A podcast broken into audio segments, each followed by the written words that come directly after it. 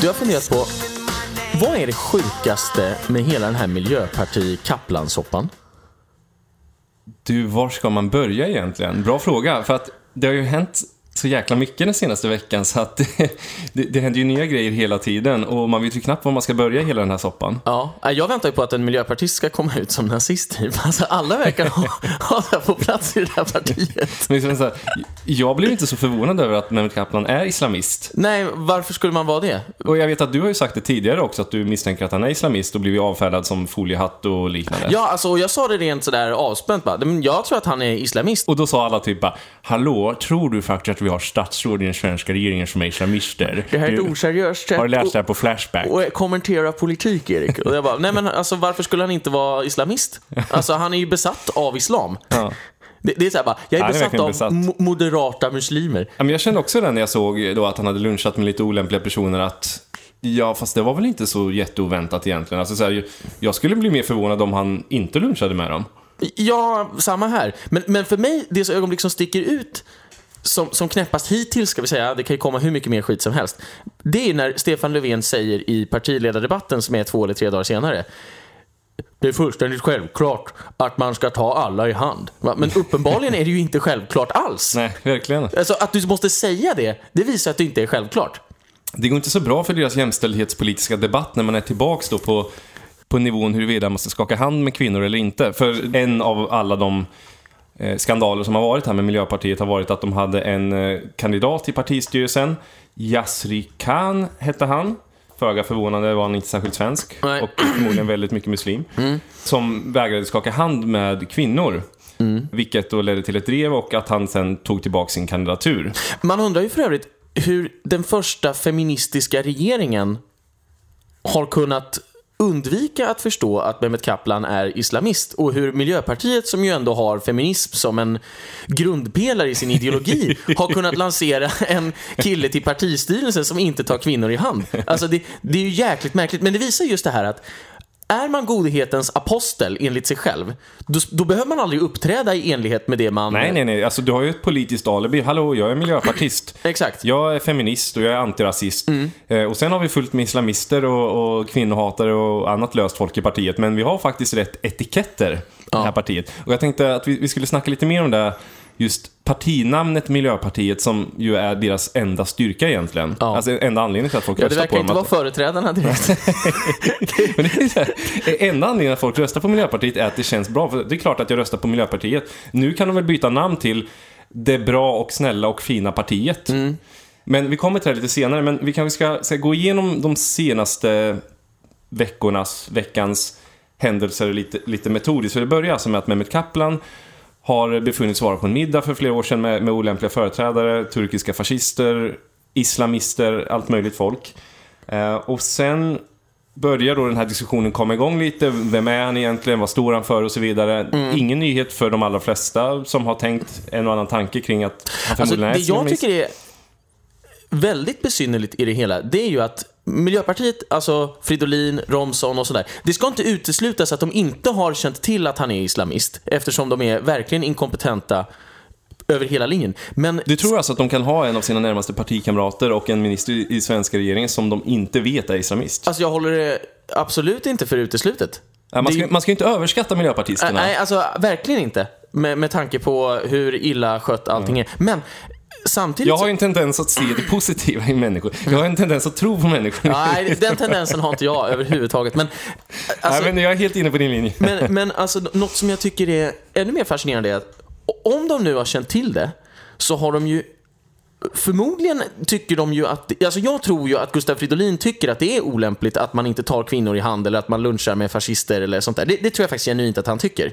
I den mån han har några åsikter överhuvudtaget. Men jag tror att de har valt att bortse från det hela tiden. För att alltså, det är ju ett parti som är fullkomligt befriad från all granskning i alla lägen. Alltså, de har då aldrig föreställt sig att någon någonsin ska granska dem. Och till och med om de skulle granska dem, media det vill säga, och hittade den här lunchen, så tror jag verkligen att de skulle bara, alltså Gustaf Fridolin hade tänkt bara, Nej men jag tror att alla vet att vi miljöpartister, vi är fina människor. Alltså ungefär. Och, och så bara, nej men det, varför, skulle, varför skulle det bli ett drev mot oss? Ja, alltså, Hur skulle någon kunna vilja granska mig? Varför skulle våra bundisar i media, som vi själva är ute och lunchar och festar med, Ja. plötsligt börja skriva negativt om oss? Exakt. Alltså, det, jag, jag tror inte tanken har föresvävat dem överhuvudtaget. Nej, men, men, men, men det är intressant för att vi får väl hoppas att många journalister har lyssnat på vårt eh, förra, förra avsnitt om eh, just media och att de inte granskar Miljöpartiet. Så kanske de har lärt sig en läxa nu och kommit på att de ska granska Miljöpartiet i alla fall. Precis. Jag kan inte se någon annan rimlig förklaring än att de har lyssnat på den kokta grodan och blivit frälsta. Jag är helt enig med dig i den. Men det är ju lite sent att börja nu, för nu är ju ändå Miljöpartiet ett regeringsparti. Ja. Och nästan alla de här händelserna ligger ju flera år tillbaka i tiden, så det hade ju varit fullt möjligt att hitta det här innan de kom in i regeringen. Ja, ja, ja visst. Alltså, hur enkelt, i vilket annat parti som helst så hade man Ja. hittat det här. Men nu kommer väl någon på att, ja men vi börjar granska Miljöpartiet lite för att det säljer lite mer lösnummer när de sitter i regeringen. Så att jag tror att, att det framförallt finns ett kommersiellt intresse här hos medierna. Ja, ja, att, att granska det här. Alltså, när såg du senast en, en journalist skriva en kritisk artikel om Miljöpartiets politik? Alltså just, går den här politiken ihop? Hur, hur ser er miljöpolitik ut? Er, er invandringspolitik? Det ser du ju fortfarande ingen kritik men alltså- om, utan allting handlar ju bara om den här, den här eh, lite drevjournalistiken som säljer nummer. Alltså, Miljöpartiet för mig symboliserar den så kallade problematismen inom politiken. Det vill säga att varenda gång man ser en miljöpartist uttala sig, då är det om en annan person, eller om ett annat parti, eller om ett politiskt förslag som någon annan har. Och så kommer de fram till att det är problematiskt. Det är problematiskt i, i någon mening. Men ingen vet ju vad Miljöpartiets miljöpolitik är. Vad är er miljöpolitik? Alltså hur? Alltså man kan inte förknippa dem med en enda konkret miljöpolitisk åtgärd överhuvudtaget. Bara, om Miljöpartiet får bestämma, då kommer åtminstone, vadå, Ja, Östersjön räddas? Eller, eller Ja, någonting. nej, alltså, de driver ju inte ens Östersjöfrågan, inte vad jag märker. Alltså, möjligen lite fler vindkraftverk, men det är ju, det är ju bara det, det är dåligt. jättemiljöovänligt för Ja, övrigt. verk, verkligen. Eh, och det där är intressant för att just man måste ändå förstå att Miljöpartiet har ju ändå sin grund i det här gröna tänkandet och, och det var inte ett renodlat vänsterparti från början, det var inte ett islamistparti från början. Det var ju ett mupp-parti, utan att lägga någon negativ värdering i ordet mupp. Ja, jag tror det var Ricky Bruch, jag är inte helt säker, jag tror det var han som sa att, att Miljöpartiet försökte gö- göra Sveriges alla frisörer arbetslösa för ingen gick och klippte sig. De här stort skägg och långt hår och liknande. Ja. Men, men sen så, så började de ju klippa sig och raka sig och sådär, Ja. så att eh, alla frisörer fick ha jobb i alla fall. Men, men från början så började det ju med de kom ju in i riksdagen på den här säldöden i Östersjön. Mm, det dog åtta sälar 1988. Men alla trodde typ, oj, nu håller alla sälar i Östersjön på att dö. Ja, det blev ju extremt överexponerat i media. Så vi röstade på Miljöpartiet, sen kom de in i riksdagen. Ja. Och sen, åkte de ur. Sen åkte de ur den när folk, Ny kom på, att, kom in istället. när folk kom på att säldöden var en myt va? Ja. Men sen kom de in igen. Och, och, och, och det är ju så sjukt, för att Birger Schlaug, som var eh, språkrör då, 94, när de kom in igen, fick ju jättemycket exponering i, i media, Mm. trots att det inte var ett riksdagsparti. Så att, alltså, det här är ju verkligen ett parti som är av och för etablissemanget, men bemannat av fullkomliga idioter. Mm. Alltså, för det, det är ju någon sorts halv sammelsurium av folkpartister och kommunister. Mm. Alltså, man, utomlands brukar man alltid säga att så här, miljöpartister är klorofyllmarxister. Alltså för att de har den här folkpartistiska självrättfärdigheten och tror att de har lösningar på alla problem. Och så har de den här kommunistiska fanatismen.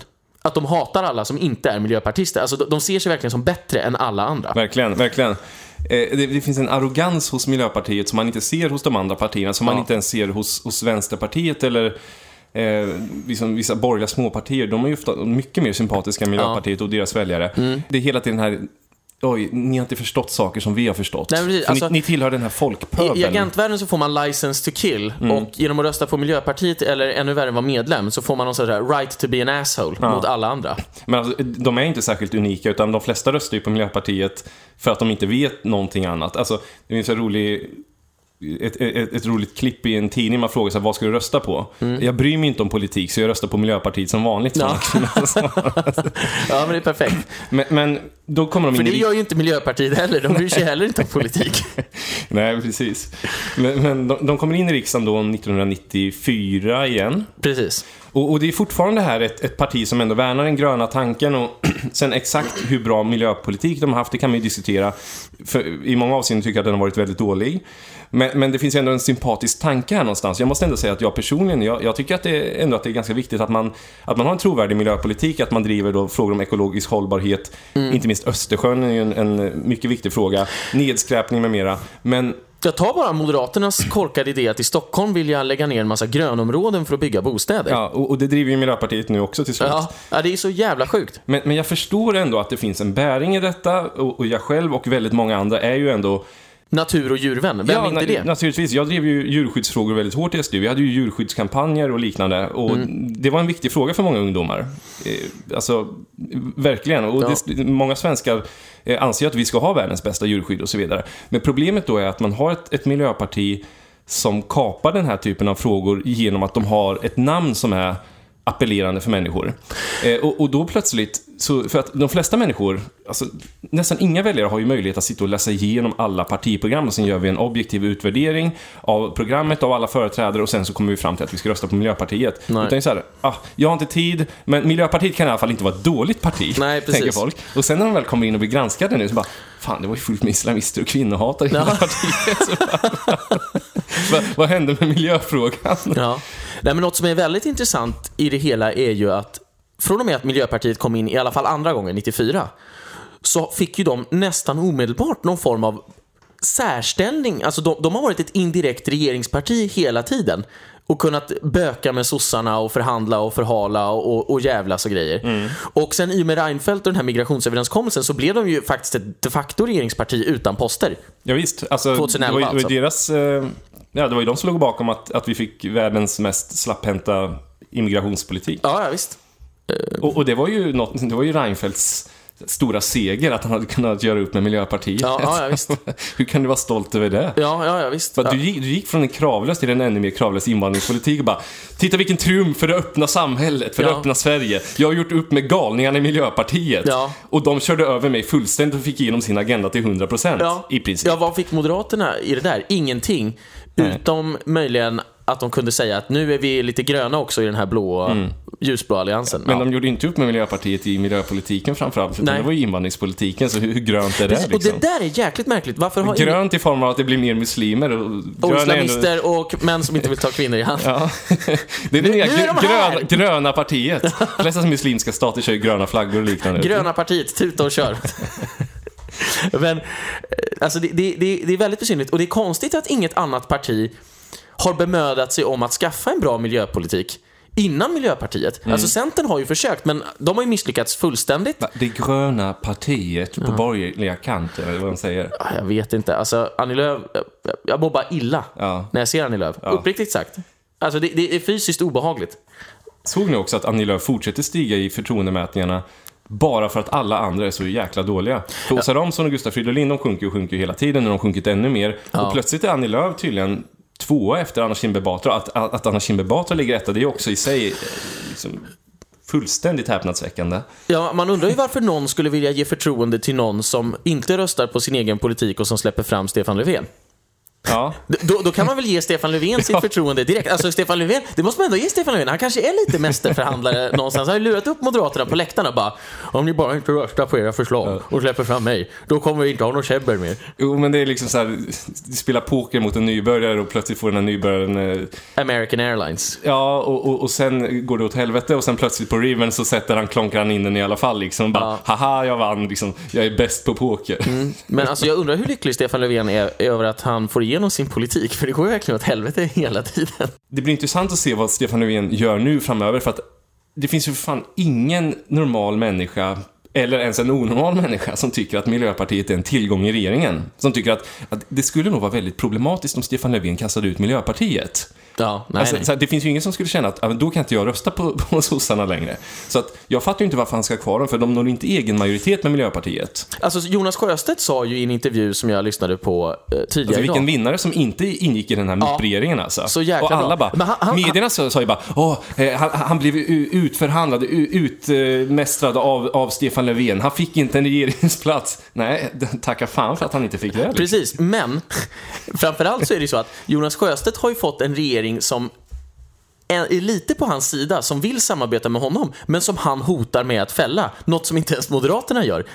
Alltså, så Vänsterpartiet har ett starkare övertag än Moderaterna på nuvarande regering. Alltså, det är helt sjukt. Allting är som vanligt helt vansinnigt i cirkusen svensk politik. Men sen finns det en annan sak. Jonas Sjöstedt sa på en, i en intervju som jag lyssnade på tidigare idag, det här är den sämsta dagen i Miljöpartiets historia. Alltså dels det här med partistyrelsekillen som inte tar kvinnor i hand, och så Mehmet Kaplan, och så var det något annat miljöpolitiskt förslag, alltså något tjeckiskt bolag som jobbar med kol, som ska försörja Sverige eller någonting. Alltså det, det var så invecklat och jag hade inte så mycket tid att lyssna på det eh, sådär närmare i detalj eller kolla upp detaljerna efteråt. Men alltså, så de, de har, alltså Miljöpartiet är en katastrof på alla sätt och vis. Ja, och katastrof är ju både Åsa Romson och Gustaf Fridolin. Dels Åsa Romson som häver ur sig grodor så fort hon öppnar munnen. Den kokta grodan. De kokta grodorna. Ja, de kokta grodorna. alltså, Grodorna blir ju värre för varje gång, men ändå är det bara en groda varje gång. ja, men hon och Stefan Löfven verkar ju ha SM med att häva ur sig flest grodor på kortast tid. Ja, det är helt Men alltså, Stefan Löfven och Åsa Romson, det är ju på den här nivån att man inte bryr sig längre. Alltså, så här, det är ju bara nöje att se vad ska de säga nästa gång. Efter september och lyckor och liknande. Men jag, jag tror inte att hon menar allt det hon säger, utan det blir bara fel när hon ska tänka. Mm. Sen har vi Gustaf Fridolin här som skulle gå ut och försöka mildra situationen. Ja, han är ju the golden boy. Det är alltid han som åker fram när, nu måste Miljöpartiet räddas. Ingen kan vara arg på Gustav Kalles Kaviar Fridolin. Ja, exakt. Och, och då sa han ju här, då skickade vi ut Gustaf Fridolin, då sa han ju bara att jag hade inte förstått att vissa kvinnor kan uppleva det som kränkande att muslimska män vägrar ta dem i hand. Ja, det är så jävla sjukt. och då blir det naturligtvis eh, ännu större rabalder. Mm. alltså Gustaf Fridolin, han måste ju bara sitta där efteråt och känna det snurrar i min skalle.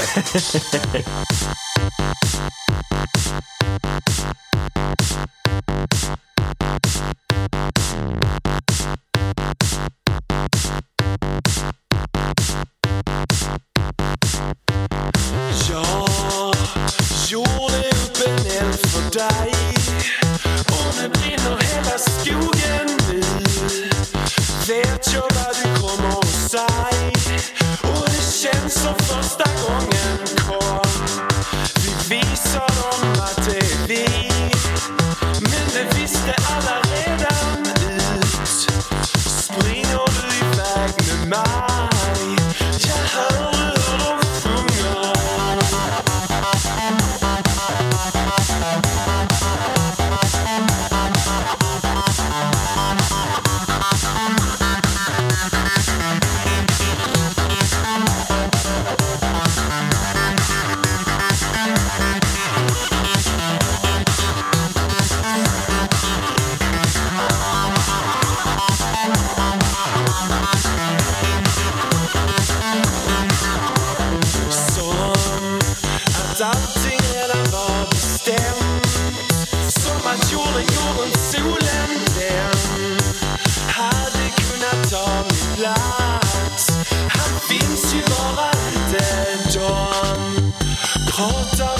något underbart.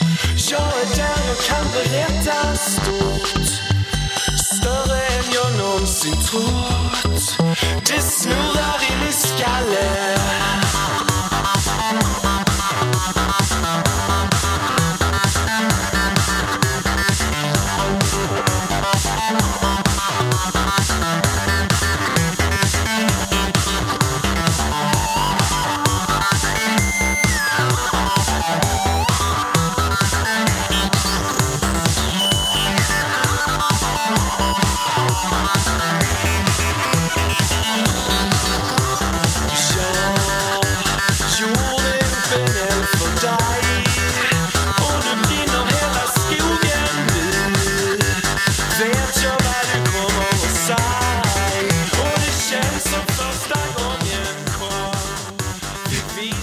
Gustaf Fridolin som sjöng förresten? Det ju Ja. ganska likt den där nordskånska Ja, dialekten. det kanske är hans brorsa.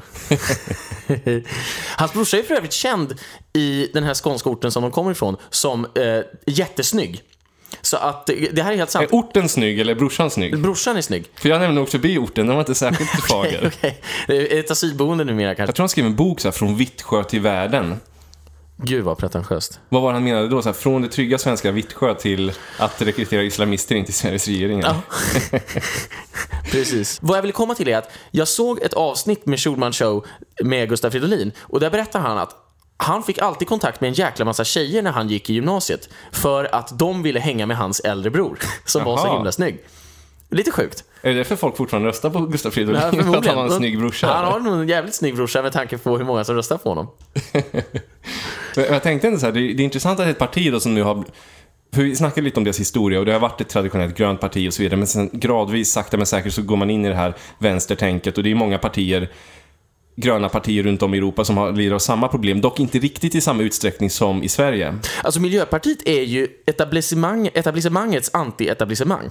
Okej. Alltså Gustaf Fridolin kom ju in i riksdagen som den yngste någonsin när han var 18. Sen kom Anton Abel in 2010 och var några dagar yngre. Men i alla fall, Gustaf Fridolin kom in när han var 18. Det är kul att det är en bedrift att vara den yngsta riksdagsledamot. I de flesta länder har det varit så här, okej, är det något du vill skylta med eller? Ja, ungefär. Men Vad kan du som 18-åring? ingenting naturligtvis. Det är därför han är invald. Han blev ju utvald. Vi vill säga till alla placera- 18-åringar som lyssnar på det här att vi tror att ni har en ljus framtid, men det Den, den ligger som sagt i framtiden och inte i nutiden. Men alltså han blev Du fyllde år häromdagen förresten, Erik. Det stämmer. fyllde år- Grattis! Tack så hjärtligt. Hur mycket fyllde du? 27.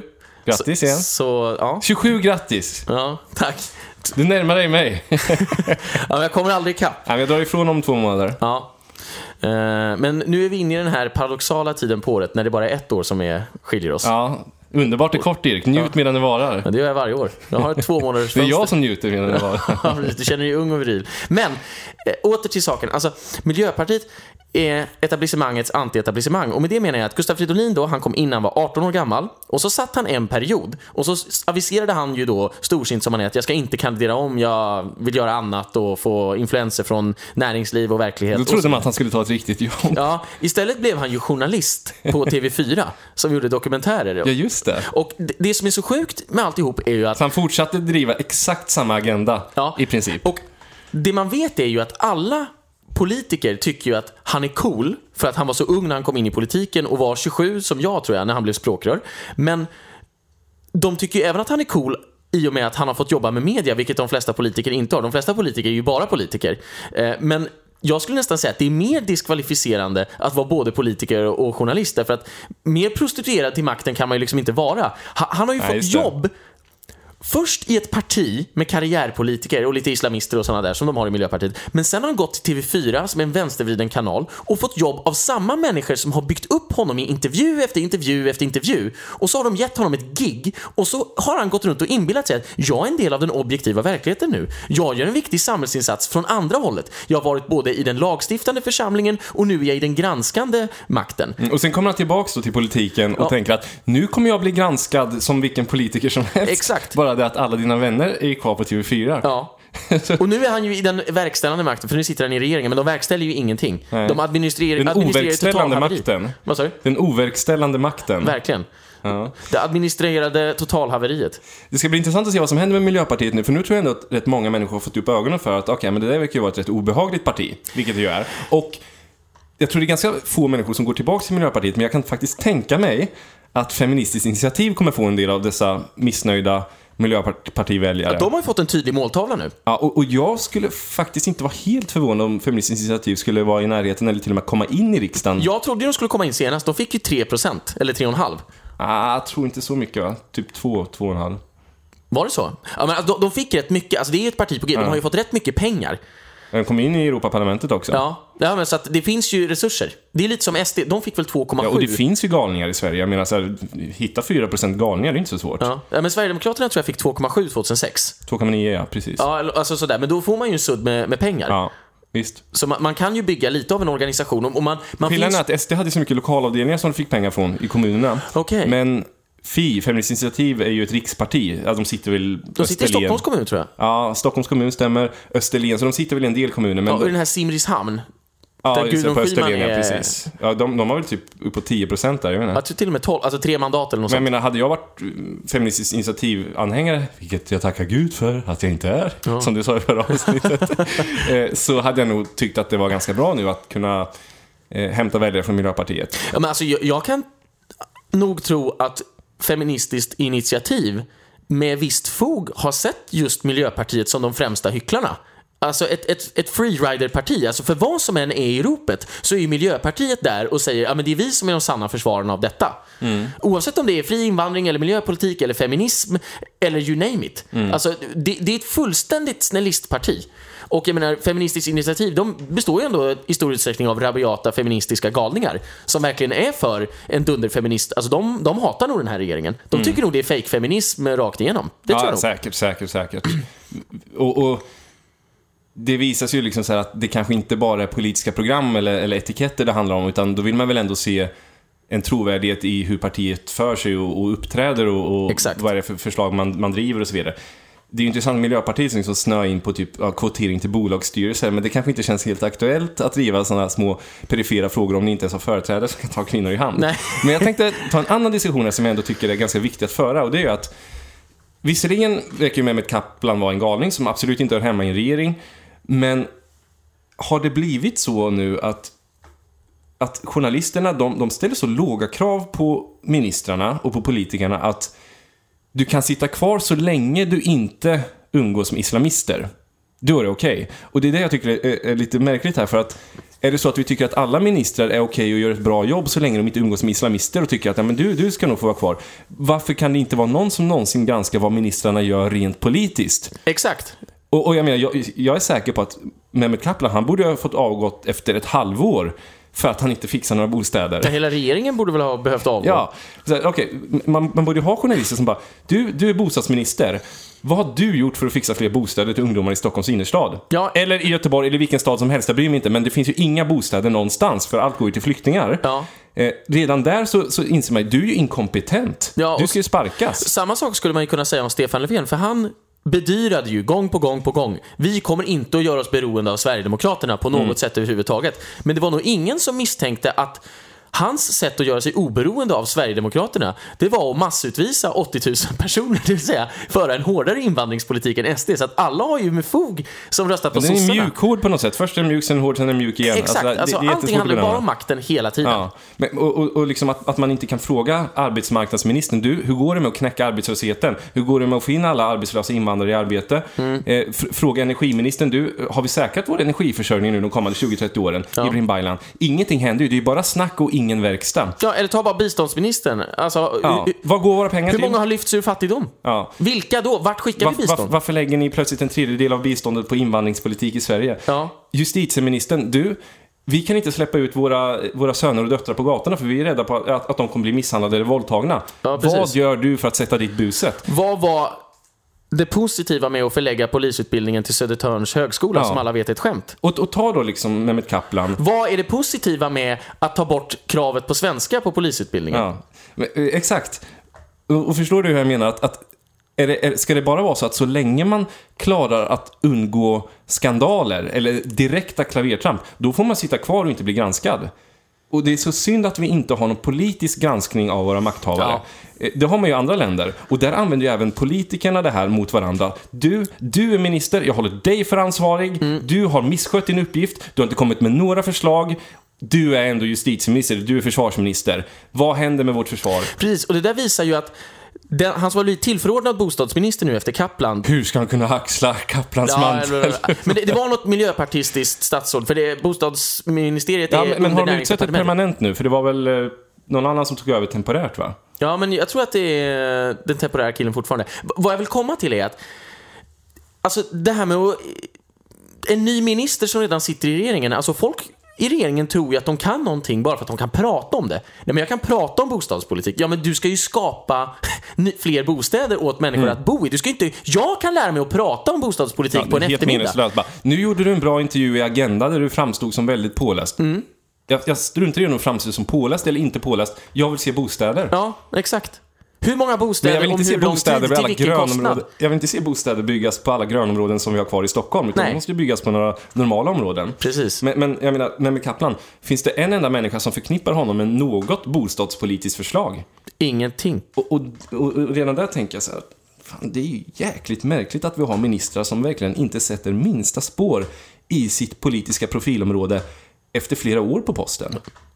Häpnadsväckande. Och, och, och, och det är det jag menar med att media drivs ju ofta av ett kommersiellt intresse och, och det, det kan ju vara intressant när det blir sådana skandaler för det, det säljer ju att oj, han har varit på, på middag med något som heter Grå vargarna.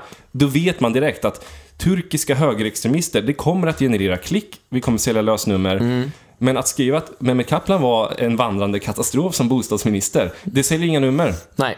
Så att journalisterna, de politiska journalisterna, alltså politik är alldeles för osexigt tyvärr. Ja. För att journalister ska vilja skriva Men om var det. inte du som sa att det aldrig lönar sig eh, ur ett redaktionellt perspektiv att driva en politisk skandal i, i tre dagar? Alltså att typ Paradise Hotel-grejer säljer mer eller så här går du ner i vikten Ja, men det har jag hört av, av flera journalister, att de säger att, att eh, politik, det är ytterst sällan som, som politiska skandaler är kommersiellt lönsamma egentligen att, att exploatera. Alltså, du, du säljer ju alltid mer på, på vikt.